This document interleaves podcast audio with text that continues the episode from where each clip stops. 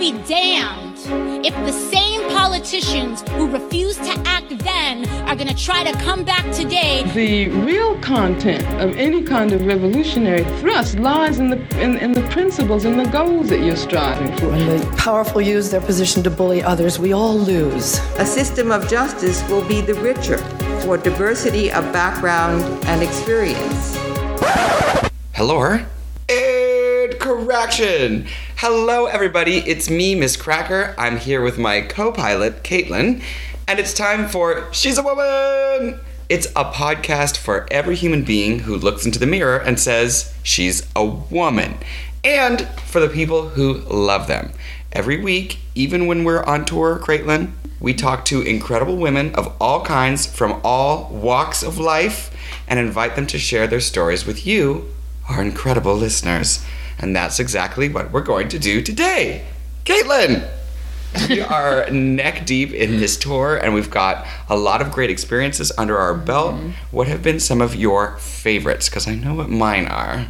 I think for me, my favorite experience, if this counts, is just having other women Oh, on a nice. tour bus. Yeah. I feel it just changes the whole tour. Mm. And I feel like this is an appropriate place to talk about that. How does it podcast. change the tour? For me, it's just solidarity of having somebody else on a bus that is female. Yeah. That it's just different. I I don't Do you know. feel like you are listened to more? I feel like I'm listened to more. I feel like I'm taken more seriously. I feel like on a tour with a lot of men, well, gay men, I guess, because I let's be real here. Yeah. They only care about what they can sleep with. Mm. And as me, a woman, maybe on a drag tour with a bunch Yeah. of gay men, I'm not taken as seriously or, you know, Yeah. just not seen as important because I'm not a cute twink or whatever. You know, does that make sense? Totally makes sense. Absolutely. And we are on a lot of those tours a lot of the time, and this is a special treat for everyone listening. We kind of discussed this a little bit last week, but yeah, there's a crew of six people besides me, and four out of six of those people are women. Yeah. and it makes for a really special environment and something that I think really is in line with our values. Also, a lot of people that work on this tour don't just come from the drag world; they come from the music and entertainment world, which I think also Yeah, makes it different. it one really of, does. Yeah, that's one of my favorite parts about this tour is that everyone has a decade of experience Yeah. or more. Forget drag touring; they were doing this long before drag touring know. was even a thing. I know. They don't care about you drag queens. Yeah, they're like, okay, they care that they're Uh. touring an artist, but they don't care uh, what kind of artist it is. So yeah. Yeah. Um, it's been a really magical experience, I think, for those reasons. But also for me, just doing shows has been yeah, spectacular just being able again. to tour again is really Mhm. nice, and being able to be like, oh yeah, I do like going to new cities and walking around. yeah, and- and vintage shopping, which is yeah, that's another one of our good experiences. We've been making out like a bandit, yeah, except paying for it. except paying Yeah. for it. Yeah, we're like uh, you can't beat the vintage stores and antique stores in the Midwest, and No. you just can't. no, they're so incredible. They're huge. We've got we got Caitlin a little pink Cadillac. We did. And oh, a I'm Barbie. So excited. And I got myself a little train set for God knows what reason, but it's adorable. And a cheese and mouse salt and pepper shaker. Yeah, I got myself a salt and pepper shaker set where the pepper shaker is a mouse and the salt shaker is a cheese. this, people don't understand.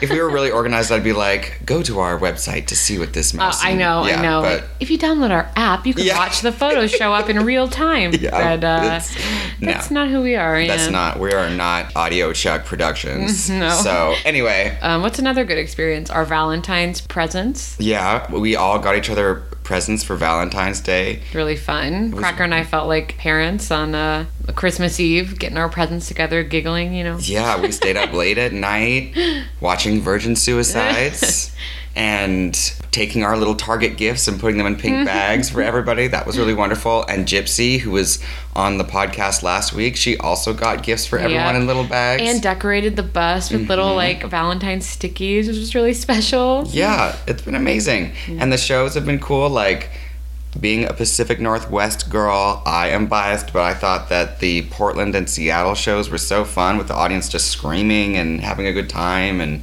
Salt Lake was wonderful. I felt like I really let loose and wandered off script. And then Chicago was absolutely unhinged. but the show ended up, like in the second act, especially being really, really special. So I don't know. I, I have loved this whole thing.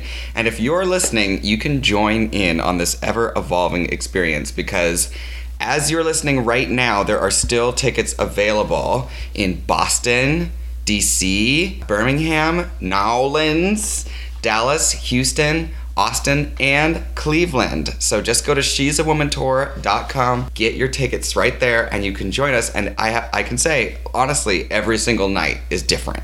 Yeah, we're reaching that uh, halfway point in the tour where everyone on the whole crew gets sort of uh, loopy. Loopy is the exact word. Anyway, Caitlin, I want to dive right into our weekly interview, which is the meat and not the potatoes of the occasion. But first, I have a little treat for you. Every week, we do a segment called Here's the Good News, where we share positive stories torn from the headlines. The idea is that they'll bring you, our listeners, a little hope during these difficult times. And this week, our news is all about our furry family members. Aww. Yes. Now, we've been slogging through this podcast for over a year, and if you're an avid listener, there's no way you've missed out on the fact that Caitlin is a fan of dogs. Yep. She loves them. And all animals. And all animals. Yes, you do. You like raccoons, cats, Uh huh. but I think that dogs, are Dogs are. do. Yeah, they, Yeah. they have a special place in my heart. So it's no surprise that today we're bringing you another story about these four footed friends. a story about dogs in Spain, to be exact. And Caitlin sourced this very important article. Yes, yes. Okay, so here's the good news. As of this year, Spain's legal system is considering a pet's welfare, a dog's welfare, when couples divorce or break up, just as we consider a child's welfare in that situation. Let me explain. Instead of treating a dog as a piece of property that troubled couples can battle over, courts will decide which owner will take better care of the dog which home will give a healthier, happier life to the dog. So they're thinking about dogs the way they think about family members or children now, not just like a desk or something that the couple can argue over, but they're going to be like, okay, what's going to make the dog healthiest and happiest, and where where would he want to be or she? It's about time. Yeah, I think it's really incredible that that hasn't been the case all along. I know. I mean, I feel like anyone that's around our age has probably watched a couple either get divorced or mm-hmm. just get a dog together and then break up. Yep. And then one side never sees the dog or Yeah. cat or what, whatever again. Yeah. I feel like I've witnessed a lot of stories. And I've also seen people being like, oh, now that we're broken up, I don't care about the dog anymore. Do you know what I mean? Yeah, or people that are like, I don't care about the dog, but I'm not letting him have it, you know? Right, right. So so I just think I don't know, it's good that there there's some sort of law in place in Spain. I feel like it should be they really are family members. Yeah. According to Reuters, the decision follows similar moves in France and Portugal and obliges judges to consider pets as sentient beings, a trend that was already underway before the law was passed. In October, a Madrid judge gave joint custody of a dog to an unmarried couple who sought a court ruling on whom the pet should stay with after they separated. The dog spends a month with each of them, and they are God. both legally responsible. I think that's such a good idea. Yeah. That way the dog gets to see both of his owners. They just love their owners. They don't know what's going on, you know? they don't understand. yeah, they don't understand a, a breakup. Anyway, I love this story because it follows a number of stories we have shared about animal rights and about how animals are being viewed more and more as sentient, feeling creatures. Mm-hmm. To nerd out a little bit, this reminds me of an essay I read by Martha Nussbaum about human rights, where she essentially said, Hey, if we really want a happy world, we'll consider the rights of all things animals, trees, heritage sites because the more respect we give to the things around us, the better our situation will be. and I feel like you really connect to the part where she's also was thinking about the trees. She's thinking about the trees. Yeah, Because you're thinking about dogs, I'm thinking about trees. Exactly. uh, and my little Polaroids. Thank you for that good news story, Caitlin. It makes me really happy. Anyway, enough of that. Let's take a little cuteness break. Okay, we're back. Now, before we continue, let me say this. If you enjoy your time with us today, make sure to subscribe, rate, and review the podcast. We love reviews. In fact, we love them so much, we're going to read some of our favorite reviews at the end of the show. So submit them and we will read them. It'll be a great time. It'll be like a free cameo where we're talking back at you, you know? I know. I hope we have a new one today. We might not. Oh, we definitely do. I feel like we have scads of them. Okay. we'll see. We'll see what happens. But right now, it's time for us to do our interview. So, last week, at the end of our interview with our tour manager, Gypsy, we had a stroke of genius, Caitlin. Yes. We decided to do a series where we interviewed all the incredible women on our touring team. And today, I'm pleased to bring you part two in this new series that we've created. because we're going to be talking to Audrey Finney, our marketing guru. To say that she is just a marketer would be an understatement. She has spent the majority of her life traveling the world, listening to music, and telling people why they should too. She's a branding brainiac with a knack for artistic organization and controlled chaos, as she puts it. She has organized countless tours and events. So, without further ado, let's get to the interview. Hello, Audrey. Thank you for joining me in my luxury hotel room in Columbus, Ohio. It is incredible. Thank you. I'm so excited to be here. I'm glad you are because you are stuck with us now. Here we are. So Captive just audience. yeah, oh, oh, absolutely. She has no choice. She's on payroll. just set the scene and tell me how are you? What are you up to today? Like, what's life like right now? Well, um, you know, it's pretty peachy. We are in Ohio, so it's glamorous. Mm-hmm. Yeah. Of course. Uh, I'm feeling really nice. We have a day off. I have some time to organize some chaos. Yeah, So I'm feeling pretty good. yeah. I'm Feeling pretty good. And we'll talk about what your chaos organizing looks like Oh, a little yes. bit later. We're going to talk about what a day in the life of Audrey is. But for context, also, I feel like we should set the scene. Audrey has feathers in her hair and mismatched earrings, and she's wearing a beautiful robe. And uh, she looks like that aunt that just came back from Thailand and has gifts for everyone, as, as she put it. Or I'm living on a tour bus and I couldn't find any of my things. Oh. I just wore like 10 different things. Yeah, oh, absolutely. All of the necklaces, all of the earrings and rings. Caitlin and I have been talking. We're like, we really want to have a good ring game, like Oh, Audrey uh, does. The but ring game is important. I always try to find these have come from like different places all over. Yeah. I just pick one up and I'm like, does it match my aesthetic? Okay, we'll take it. I'll Off it find a goes, finger yeah. for it. I'll find a toe for it. We're here. that's perfect. okay, we're, we're learning, Caitlin, bit by bit from the experienced roadies. So, I, with that in mind, I'm wondering, you're like me. A lot of your work has to do with touring and moving around, and I was wondering, what was it like going through the pandemic? When touring wasn't possible at all, did you go crazy? Um, almost. Yeah. I so it actually happened that that March I broke my ankle. So Wait, how did you break your ankle? I mm, I fell off my Clydesdale. Oh my god! It was a it was a don't mix wine and horseback riding incident. I don't understand how those two could not go well together. um, I was hanging out with my mom, which is always a whole thing, and um, yeah, I I got a little excited and didn't make it all the way onto my horse and accidentally kicked her in the behind, and she said, "Okay, let's go." So. What would normally be a not too bad of a fall was like a six and a half foot fall from a Yeah. Clydesdale. So the Budweiser horse broke my ankle. Oh my god. Yeah, I've ridden horses before, but I've never ridden a Clydesdale. They're massive. Um, she's huge. She's Yeah. a big girl, but she's very sweet. What's her name? Um, Bronte. Bronte, in Charlotte. Brontosaurus. Oh, And- Brontosaurus. And Charlotte Okay, Bronte, yes. yeah. So many references. We love a good, you know, Yeah. Portmanteau. Yeah, right, exactly. Um, so yes, I had just broken my ankle when they announced that, and I was already stressed about going on tour with a not great ankle. Yeah. And they had announced that uh, all of our tours, which I think was one of yours, had been rescheduled. Mm-hmm. Yeah. Um, with no. Not sure where it's gonna go. So Yeah. I was sitting on the couch with a broken ankle, and my career had seemingly come to a screaming halt, and Yeah. it was in a very weird place.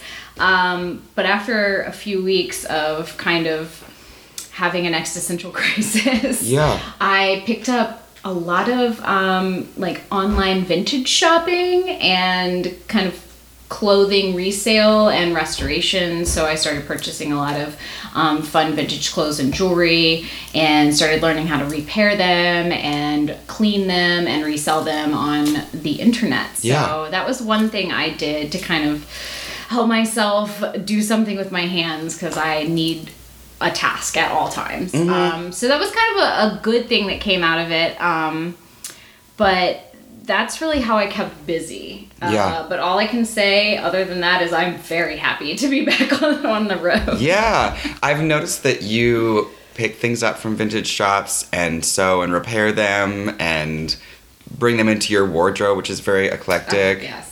How do you know when you see an item that's going to be yours? Because that's another thing we were talking about.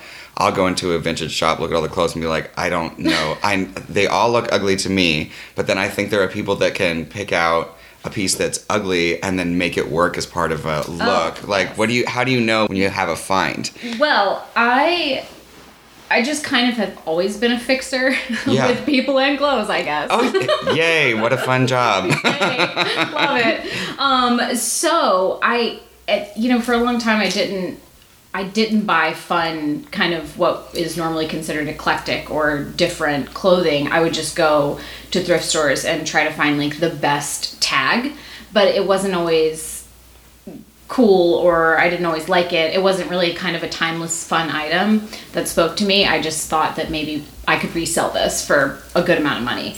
Um, and I don't know when the shift happened. Maybe it was just years of working in entertainment and having to make things work just in general.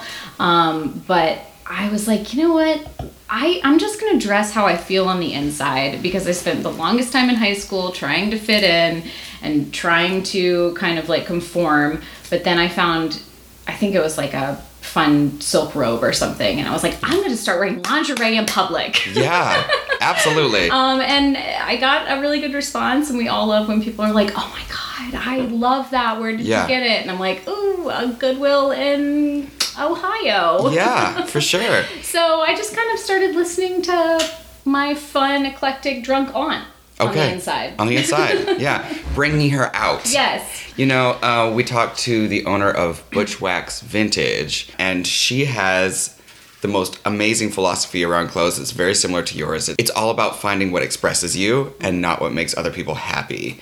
And I think that a lot of times when I hear people talking about clothes, they're like, you have to check for what's in right now, or you have to check what is going to impress people, or th- look for that label, right? And then she turns it upside down. She's like, no, it should come from who you are, and you match it to that, which is clearly something you're good at. so, Yes. The the less like normal people that hit on me in public, the better. I You're just like- want to set their expectations. Like, Right. listen, mm, this is weird, so get yeah, with it. you're like weirdos. Here I am.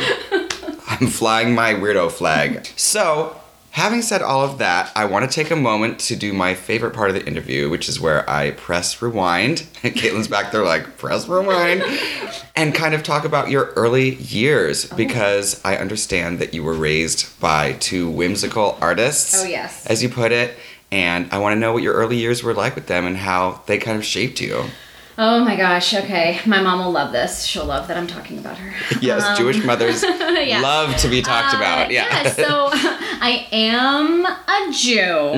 Mm-hmm. but um first and foremost, I was raised by some like very crunchy artist types. Yeah. Uh, but my mom did not always come from that background. My, Yeah. my grandparents were we don't hug, we're kind of like very straight laced and Yeah. always very disappointed and Yeah. you know mm, that whole thing. So when of course my my mom was much younger when she met my dad and my dad had already been married and divorced and had moved from England to Virginia Beach to become a professional surfer. Okay. Wow. he decided that was a thing that he was gonna get like I think that at the time they were drafting people from Europe for Vietnam and they were offering citizenship. So I think somehow he was like, this will be worth it. Yeah. Wow. Yeah. so after many long, crazy, wild stories, he ended up in Virginia Beach, um, became a surfer. I think was like growing weed and being a hippie. Um, met my mom at a bar and stole her from his friend, and I think that is how she was like, "Oh my gosh."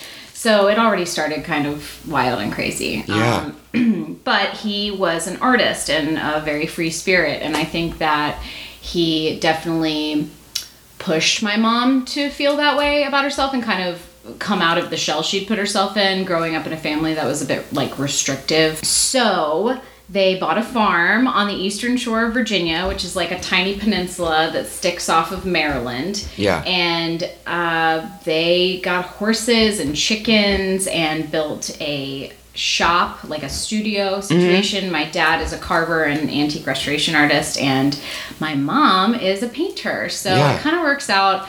They've taught each other a lot, and so they work together every day, which is Yeah. absolutely wild to me. Mm-hmm. Mm-hmm. that they can do that and not kill each other. Right. Yeah. it was always like some art project or some oh let's build it let's do it ourselves let's figure it out i don't know audrey look it up figure it out and so i was just like okay i'm just gonna learn and i'm Yeah. just gonna do what i see every day so both my sister and i kind of came out very artistically inclined and Right. she is an incredible artist she's a much better like drawer and painter than i am Mm. but i suppose i kind of went off on the other Yeah. realm of things and uh, did music and entertainment. So Right. they definitely had a direct effect on where both my sister and I are now artistically in our careers. Um, which is really cool. Yeah. I, I feel super blessed that I had like a support system like that that encouraged me to be in theater and be in public speaking and you know do music and my dad wasn't thrilled about it, but tour with bands and things like that. Yeah, So yeah. um, grow yeah, growing up like that was was super helpful in you know shaping who I am and what I do. Um, I know a lot of people later in life are like, you know what, I can do whatever I want, and I'm like, yes, Right. you can. Yeah. and they're like, well, my dad. I'm like. No, it's Yeah. okay. You're an adult human now. So I'm just very lucky to have that. So They Yeah. you said that they allowed you to wear whatever hat you wanted to. Oh, yes. Literally and figuratively. Yeah. And you are a hat lady. I am a hat lady. Still, so we see that. That's the environment that I grew up in too with my mother because she is a painter and she lives in her art studio and she always encouraged my sister and I to figure out how to make the things that we liked. So if we went to a museum and we saw something, or we went to a store and saw an item of clothing that we liked, she'd be like, "Let's figure out how to make it at home." And she kind of told us that anything we wanted to do, we could do it. So I think that that having that if you have that and you're listening to this, you're so lucky. If you don't, try to make it for yourself. Tell Yes. yourself that you can you can do whatever you want and that you can make whatever you want because it's very freeing and you never know what skill you have like locked inside yourself. So um, when did you discover that you were in love with music and how did that come about? So I did. We moved. We were living in Virginia Beach, and we moved to this smaller community very, very early in my life. So when I was growing up in an extremely rural place, the only, the only like thing to do was a McDonald's, and um, we would go to shows, local shows that we created ourselves, mm-hmm. like in high school, and it came during the emo era. Yeah. I was an emo gal. I had the hair and like the. Oh, you had the hair, the the, bangs. the duck butt haircut, right? Yeah. When you like cut it all off in the back and like floof it up with hairspray. Yes. Um, oh my god, I forgot about that. I have photos. I don't want people to go digging for them. Yeah. I think I've gotten them all off the internet. I don't Yeah. know. You guys did a pretty good job Forgot digging, about the but duck butt haircut. Yeah. so I had the duck butt haircut, um, and we would go to these local shows, and we would have them in garages or like basements or wherever, mm-hmm. and I would just meet all these people that I didn't realize felt the same way that I did. So initially it was very much about the music, but then I started meeting these people and felt finally a sense of community because I was a total nerd in middle school and high school, and everyone thought I was a weirdo because I did theater and Yeah. It, just all of that. So I was struggling heavily with that, heavily with my identity. I was wearing like hot topic black clothes and things Yeah. like that, which I still moment. do, you know, but make Yeah. it fashion. Right. So that was that was kind of how it happened. And then as I started to learn more about different genres, I felt appreciation for different types of music. And Right. my mom was like a Bob Dylan girl and a Led Zeppelin girl and you know stuff like that. My dad was like, "Whatever, you guys do whatever you want. I'll Yeah. listen to whatever you play." You know. Yeah, yeah, yeah. But my mom definitely had, uh, she would play Eric Clapton and all these musicians that otherwise a 10, 11, 12 year old wouldn't necessarily be like, I want to buy this CD. right. Yeah, yeah, yeah. So I, I was into that, but then I also had my emo friends and my hardcore music and stuff like that. But I felt like that kind of started to early shape the horizon that I had on music. Yeah. And then secondly, I just like thought the people were so cool. I just wanted to be a rock star so bad. Yeah. and wait, so how did that evolve into touring? Oh well, that was mainly was the people. You know, Yeah. I wanted to see what I could do to get to where they are because, of course, I was already a drama queen. I was on Yeah. the stage. I was doing theater. I was doing public speaking. Yeah. And so I'd go to these shows, and eventually we would be able, uh, in a community, to like book touring bands. But it was, you know, small regional. And I would just meet them and I would bug them like to no end. And this was kind I mean, we had MySpace, but it was definitely way before we were able to so immediately reach out to Right. the people we thought were famous and, Yeah. and cool and interesting and we wanted to talk to. So I would hit them up on MySpace or I would just go to the show and be like, who's who's your manager? Like who's your boss though? Like Yeah. who's the boss? Because Yeah. I want to talk to them and I need to know like how to do this. I want to Yeah. do. And so eventually I just bugged people enough and they were like, fine, do my merch for me, I guess. And I was Right. like, oh my gosh, yes, Yeah. okay. So I did a lot of free merch gigs and I started working for a music video producer. Mm-hmm. And he did a lot of really horror based like special effects because Yeah. I think that was his first love. So when he got into music, he started doing heavy metal bands. So we Right, were doing right. these goth music videos with like blood splattered everywhere. And he was like, Audrey, go get the fake blood. And I was like, yes, anything to just like be in this music industry. Yeah. And so that was just like, I, I would do all these odd eclectic jobs with like local venues and local music video producers and local bands and try to get merch gigs. So Yeah. I just kind of worked my way up and I networked and I, I just annoyed people until they gave me jobs. Yeah. And then you uh, studied mass communication and marketing Yes. at Old Dominion University. Oh my gosh. So, I always sorry alma mater ODU, but I have to say that the kind of the footwork I did in life with music was way more valuable in the wait end. a second. That's so funny because my next question was Do you feel like you learned more out there Oh, yeah. in the world than you did? I was like, so sorry, I have nothing to say about college. yeah. Okay. Yeah. I was like intuitively. Uh, that's that's a good thing because we were we were kind of talking about this with Gypsy, where it's like a lot of people should go to college, and a lot of people aren't ready, and that's okay. Right. And so you should do what you want to do, not feel pressured from the outside. Just like with your fashion oh, choices. Oh, yes. Education choices are the same thing. If you feel like you're ready for college and it's going to do something great for you, do it. But if you feel like now is not the right moment or it's not going to do something for you, you can hold off and like wait to the right time.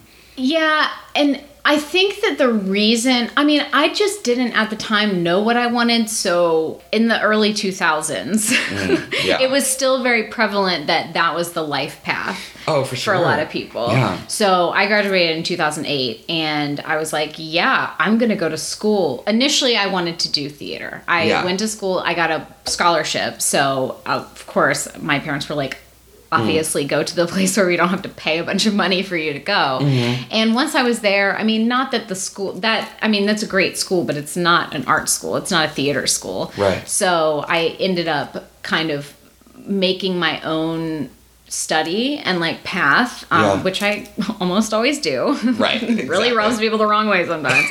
um, but they, I, I eventually was like, listen, this is what I want to do. And my counselor was like, what? Yeah. it's just not really like a prevalent thing where I'm from. So, Yeah. really doing more footwork in the industry and kind of making stuff up as I go along, in the end, turned out to be more valuable than what I learned in school. Yeah. However, on the other side of the coin, I will say that I have worked some corporate jobs with like theaters that are owned by corporations um, or like for instance, I ran a venue that was attached to a restaurant that was a a local chain. They had like Yeah. a couple locations, so they kind of ran it more corporate. So I like having that on my resume that I did go to college. Mm-hmm. I think appeals to some of the people that are like-minded that Yeah. Mm-hmm. think that college is important um, however, what got me the job ultimately was having the experience. Yeah. And they were like, wow, this is really different. And um, uh, what, tell me about that. Like, tell me about being on tour. Like, Mm. Yeah. what is that like? And I'm like, honestly, it's more stressful than a nine to five. And I'm dealing with 15 things all at once. Right. And that's what makes me a great candidate. And they were like, okay. So uh, there is two sides to the coin. Yeah. Except I do not support like going into debt for uh, like years and years Yeah. for for school when there are a ton of opportunities Mm-hmm. for you to kind of get the footwork locally before you commit to something that will put you into debt. Do you feel like it was harder breaking into the industry and the field you wanted to do work in because you're a woman? Yes. Okay. okay, right. absolutely. Do you have feelings? Yes. So I thankfully will say that either I did not experience some of the more jarring and terrible things that mm. some of my girlfriends have, or uh, my trauma brain has blocked them out. But Yay, trauma brain. yeah. However, I think that we all that came up, I'll call it the Warped Tour era because Right. that is kind of when the breakthrough came that women, I mean, of course, there were women in every decade that have worked in the industry, some like extremely incredible tour managers and extremely incredible agents that were women, but I think there was a mass influx of women because of the Warped Tour and the emo era. Yeah. Um, because that music did appeal to a lot of us at that age and it made it more reachable with social media. Yeah. So I think it was kind of like a mix of a lot of things that caused us to be like, oh my God, I could do this. I know this guy who's in a band that's doing really well right now. I'll just hit him up or Yeah. whatever. And there were girls in every state that felt that way. So like I remember the year I was on Warped Tour that there were no girls on it, and then the next summer it was just like so many merch girls. Yeah, and ladies. It was just, I mean, it was great and I loved it, but I just saw so much change, and the there was like a lot of really uncomfortable stuff happening, but at the time we weren't society or like the industry in general was not paying attention to that. So we were made to feel like, oh, well, you know, boys will be boys and stuff Right. like that. So while there was like a lot of terrible things happening, I wouldn't say that it was on the forefront of that. So Yeah. people kept coming and girls kept coming into the industry and then fast forward to now, it is harder, I think, for women because the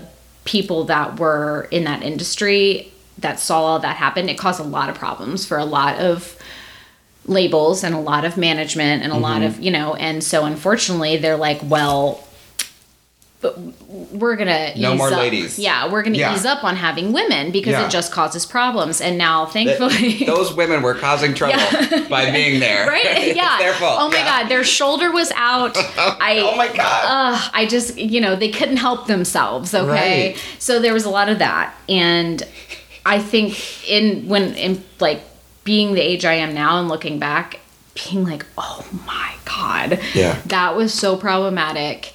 And I just can't believe that was happening. Yeah. Um, But I will say, I learned a lot from it. Yeah. I mean, a lot of us did. And, you know, I, m- my heart breaks that a lot of girls who had a ton of potential left the music industry because they felt uncomfortable or wronged. Yeah. Um, but now with the new movement of, you know, on like social media can obviously be a terrible, awful thing, but it Yeah. can also do a lot of great things like Yeah. bring light to things that are happening. So Yeah.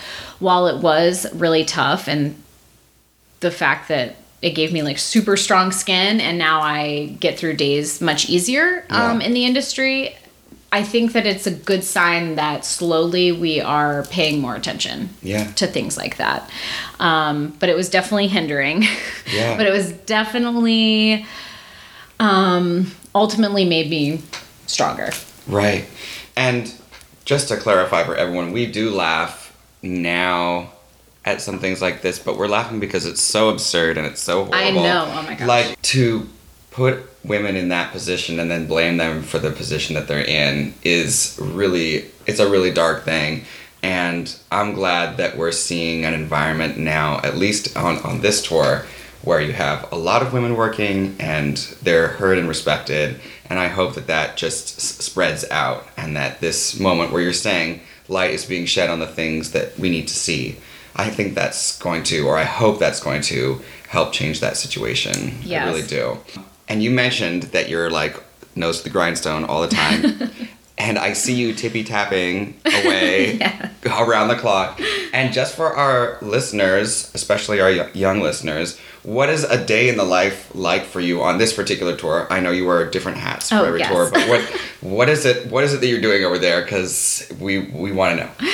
Okay, so yeah, there. So there's a lot of work that actually goes into organizing a tour ahead of time. Yeah. which didn't always get done when I was doing band stuff. So Right. when I was a younger tour manager on the road, I didn't realize um, until I met older tour managers that knew what was going on that eventually like I learned all the turning wheels, which made me a better tour manager now. Yeah. So basically, about a month before, we lay out everything. We lay out all of the dates and um, plan out just to ensure that, for to the best of our ability, nothing is going to surprise us. Yeah. The less surprises, the better. Yeah. But of course, Murphy's Law always happens.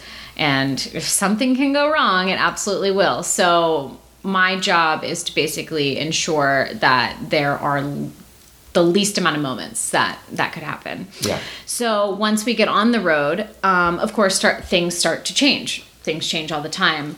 Hotel rates change all the time. Availability of Ubers or buses or any kind of travel change, especially in a post-pandemic world.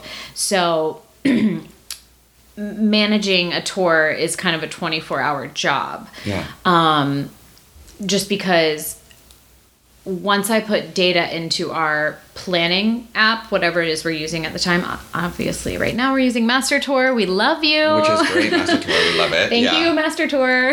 Master Tour is basically just for you that are listening. It's an app that I can open on my phone and know when we're arriving where, how long it's going to take us, are we going to have food, when do we get into the venue, when do we leave the venue, all of that. It's like, and that's all on your end. You put it in so that I can see. it. Yes. Yeah. So that that has not always been a thing. So Yeah. there, you see, I still print out paper day sheets, which is basically our itinerary every day. Yeah. And when we're touring with people, when there's 20 to 25 people on a tour, that becomes very helpful that everyone can pull it up on their phone. Right. And see what's happening. But since it is a live, living, breathing thing, I have to make sure that every day we have the correct information in there. So Yeah. we as a team are kind of going back and forth. Um, touching with Jeremy, who's covering a lot of the production and the tech, and touching with Gypsy, who handles a lot of the logistics, a lot of the parking, you know, when you're traveling with a bus, and then me, and I go in and I'm like, okay, well, let me double check everybody's brain. Oh, this person from this venue emailed me but didn't copy the rest of the team. I need mm. to make sure the rest of the team gets all that information. Yeah. So it's constantly always monitoring that and then plus planning for everything we have coming up as well because when things start bumping up right after one another, Yeah. you're like, oh, I can finally rest. But no, I can't because Right. we still have more, which is a good sign. And, Yeah. you know, again, I'll take it from sitting on the couch with a broken ankle with no tours to having too much to do.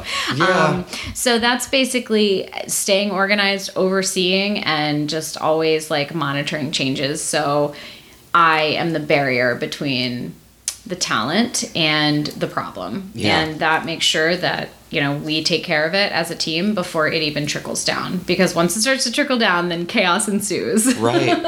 and yeah, for our listeners, just to kind of put this in your mind a little bit, if that job is not being done, if Audrey's job is not being done, it stands in the way of us being able to use the bathroom because there's no water on the bus or we don't get food, we're hungry, or the bus driver is exhausted because he's been driving for like 40 hours without a break, mm-hmm. or like those are very real things. It's not just about like making sure that all my plates are pink in my dressing room or do you know and the mean? Red Bulls on the stage. Yeah, the Red Bulls on the stage, which is important.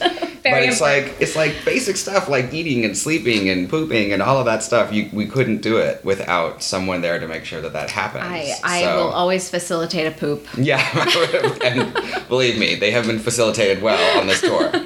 I, I think it's so amazing because your brain works in a way that mine does not. I am a total space cadet, and so it is amazing to have someone on the other side making sure that um, I'm brought back down to earth at least once a day to do a show. Of course. What I want to know is after this tour, what's next for you? And I don't just mean what's the next tour, I mean what's something that you want to do in your life, like another step that you want to take. Oh my gosh. Well, i have daily existential crises, so Right. let's just start with that. Okay, good. because Jewish. Yeah. Yeah, anxiety. It just it, it comes with the territory, Yeah. and we love it. Yeah. It's who we are.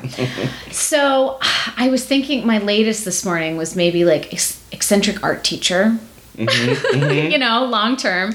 Um, I I think that it's it's become my vision has definitely changed and always molded with each year that I'm alive Right. and that I interact with the world. And I do love touring and the new genre that I am in, of course, drag. And honestly, I've met so many like beautiful burlesque dancers and like artists that I have never interacted with before, Yeah. which I think opens up even a new path. I mean, I thought I was just going to be in bands and rock and roll forever, which Yeah. I would probably look like Steven Tyler at this point by now if I had, but we're still keeping the wardrobe, but we're working on the face, okay? so, you know, and then next thing I knew, like we're doing drag. I got glitter, I got feathers around me at all times and I love it. Yeah. I have hotel rooms. I can like I can breathe. Yeah. I'm complimented every day. It's it's a beautiful world. Yeah.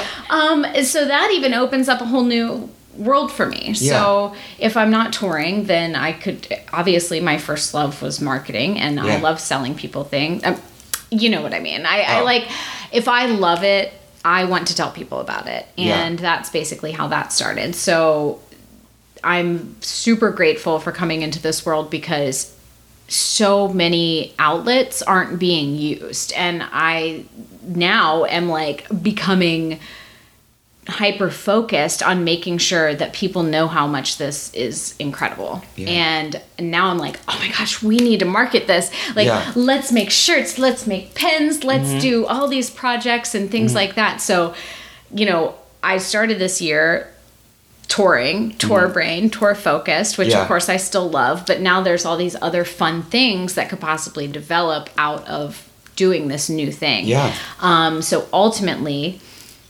not necessarily a goal for a career, but more so to continue to learn and be able to create and make people excited about things that are not only things that I love, but also I'd like to think incredibly good for the world and Yeah. incredibly inclusive for the world and opening up people's minds that may be living in a home with parents that don't necessarily support Who their yeah, like their loves Yeah. and their passions and making that available because they can come and chat with you and take a photo with you and be like, "Oh my god, this person is doing what I want to do. Yeah. And I talk to Dre about this all the time, our amazing merch girl, by the way. Yes. and she's like, I love to talk to people and tell them that, and you can too, you know, yeah. because like, who are we're not special. We just we're weirdos that wanted to do something. Yeah. So honestly, I mean, ultimately, when I'm like 65, I want to be an eccentric art teacher or Yeah. something. But until then, I'm open to interpretation. yeah, I love that. And that's another important thing for people to hear that who you are and what you're mm. doing is constantly evolving. You never have to make a final decision because if you're living life right, you should be influenced by Yes. the things that are passing your way. And uh, I think that's absolutely beautiful. Just like you pick up rings that make sense for I know. you, you're going to pick up influences that make sense for you along the way. So, thank you so much for joining us today. And we mentioned Dre during this interview, and we're going to try to wrangle her and see if we can talk to her because these two ladies, Audrey and Dre, are just salt and pepper and yin and yang. And We're starting a band. Yeah, they're they're going to be TikTok sensations. um, and they At just met 32. at 32. and they just met on this tour, right? Yes, well, I've known her husband for a long time, uh, Yeah. a band boy from Yeah. the past. But I, so I feel like because of social media, we've just known each other for a long time. But Right. no, yeah, we've just met and worked together on this tour. So yeah, I'm not crying. I'm fixing my makeup. for those of you who can't see, I'm like, it's just so beautiful. but yeah, she's she's my gal. She's my homie. Yep.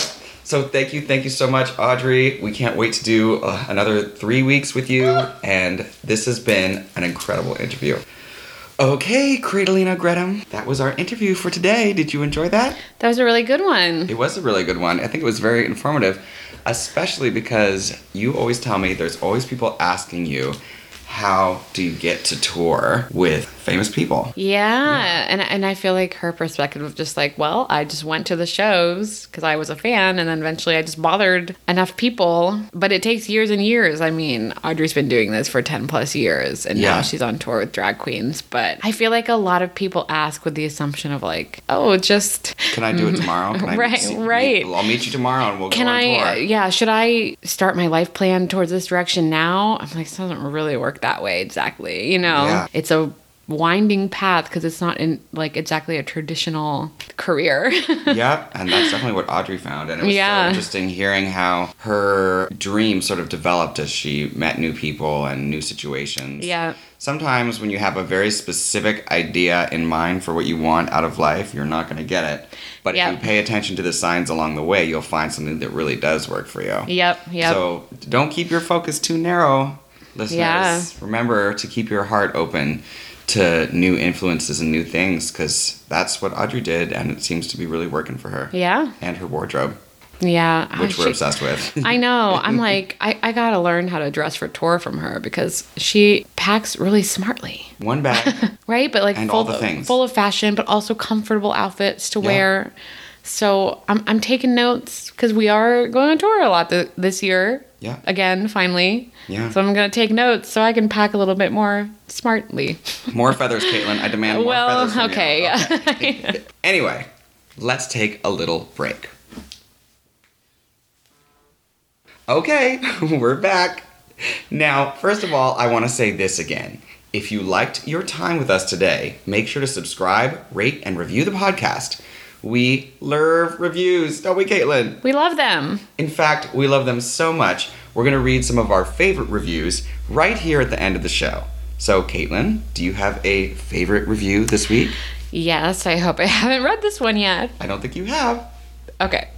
This one is five stars, titled Inspiration in Every Episode, left by Foster's Aunt. I love Foster's Aunt.